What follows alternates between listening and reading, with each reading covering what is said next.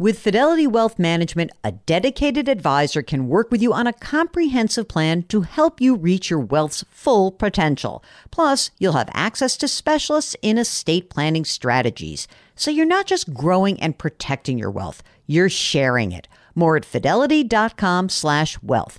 Investment minimums apply. Fidelity Brokerage Services LLC, member NYSE SIPC.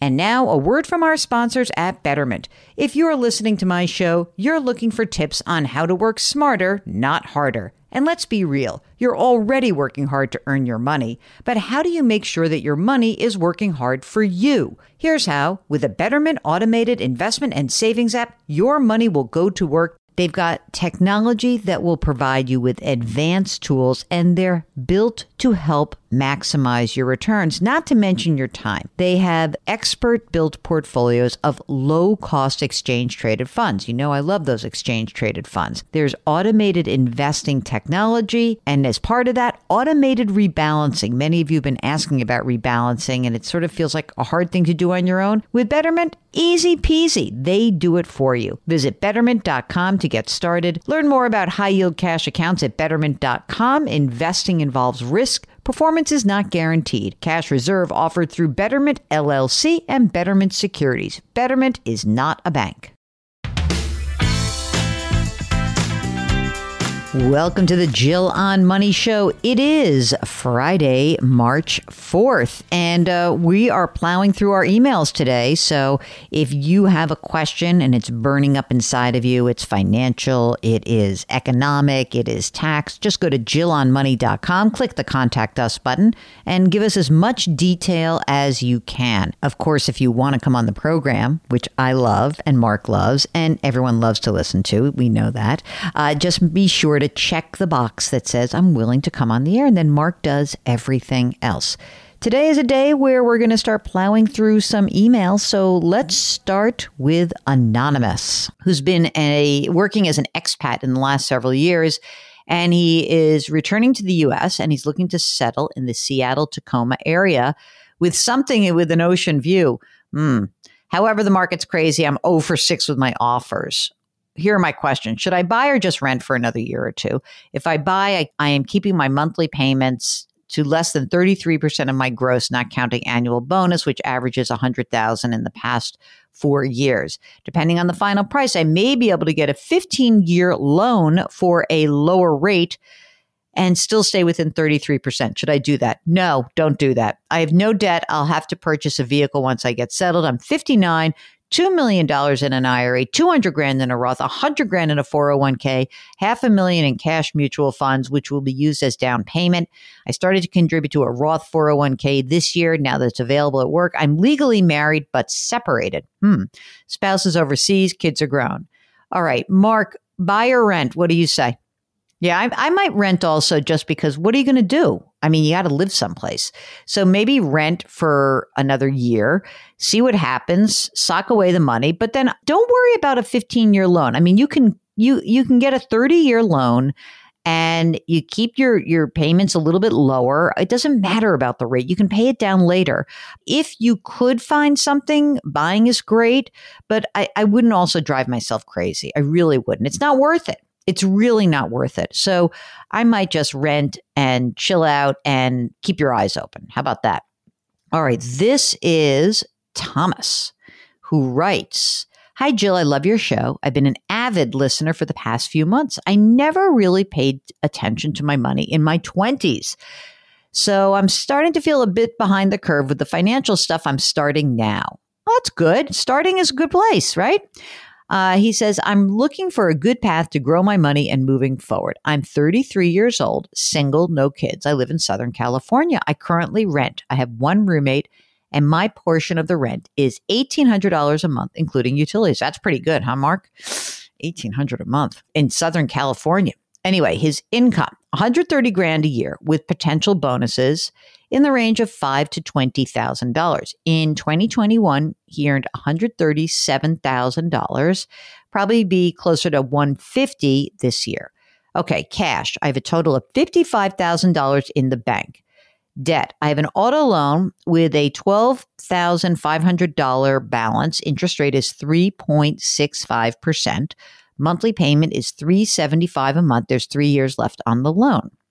After all expenses and debt is paid, I have approximately two to $2,500 per month to play with. Retirement, zero. Please don't judge me. I'm not judging you. All right, here's the deal. I currently work for a small firm. I love my job, but the company does not offer any type of retirement plan. As of right now, I'm planning on setting aside twenty-five to thirty thousand dollars uh, which is an eight month emergency reserve of my total cash savings and putting it into a high yield savings account. This should leave me with a total of twenty-five to thirty thousand dollars left. Would love to hear your thoughts on what I should do with the remaining cash. Pay off the debt, invest. Also, how should I move forward with my monthly savings? I'm sure you're going to advise me to start maxing out an IRA contribution, then open a brokerage account. I'm thinking Vanguard for both. Okay, so yes, let's do a Roth IRA. Okay. And then let's do a brokerage account. And yes, Vanguard to both with um, maybe I would say three. Let's do three different funds. Okay.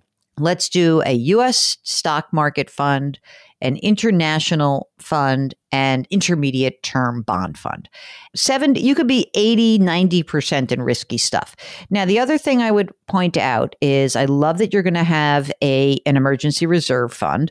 I think the the only other thing that I would say is the auto loan 3.65. I don't know, like you could pay that off and invest a little bit less in the brokerage account right now and just like get that done because to some extent, I mean or at least pay some of it down.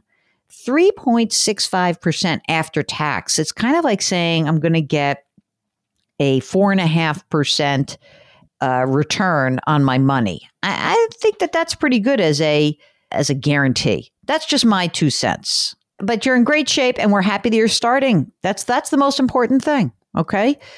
Okay, Will has been investing in an 80 20 stock bond portfolio for two years. Now that bond prices are dropping, I'm starting to have negative gains in my bond portfolio, also known as losses, ladies and gentlemen. How do I mentally adapt to that? How should I think about it? Okay, let me tell you why. How. It's a year you have been killing it on the stock side. And of course, when the bond market starts to move lower, you're going to feel some losses. Not every part of your portfolio should rise at the same time. So, Will, the way you think about it is you have to expect that certain parts of your portfolio are going to drop at different times. And what you really need to understand is that's part of what being an investor really is about. Okay. So that's the most important thing that I can tell you.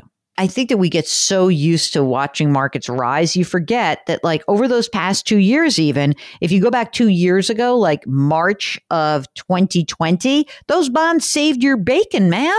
Come on. All right. Hi, this is from Anonymous who says, I love listening to your show. I'm too much of a chicken to join live.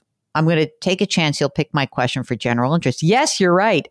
I know that annuities have high fees and limited returns. Are there times when they are the best option? Fidelity offers an annuity for a quarter of a percent plus somewhat more expensive fund fees.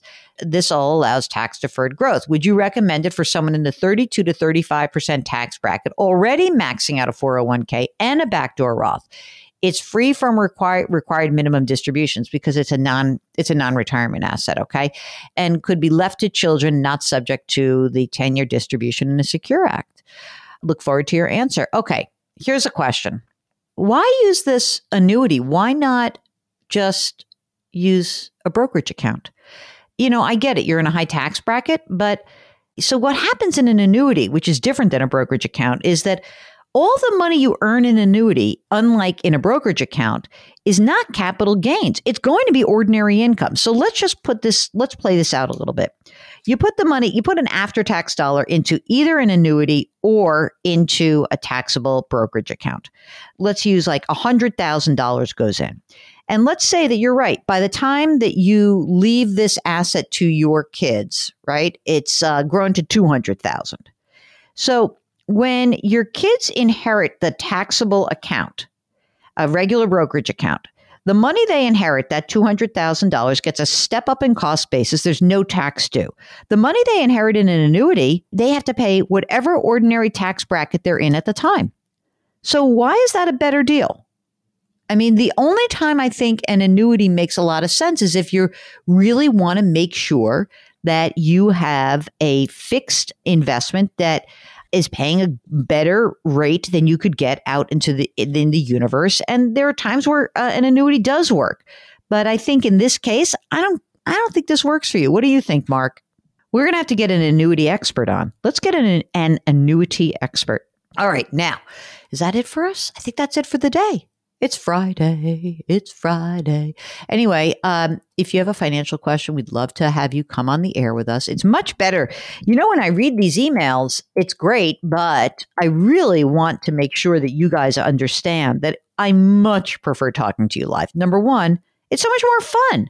I mean, think of all the cool people we've talked to. The nuclear power plant people. I like those folks. The security for the nuclear power plant. Some of my favorites. It's funny. So someone someone heard that another soon to be retiring law enforcement person from Florida, and it's like, hey, I'm like searching around for this type of job. I can't find anything about it. Can you guys connect me? So I reached out to that couple. I said, would you mind? She's like, no, absolutely not. Happy to help. So I connected them. Oh my God, you're such you're you are like you are a matchmaker, Mark.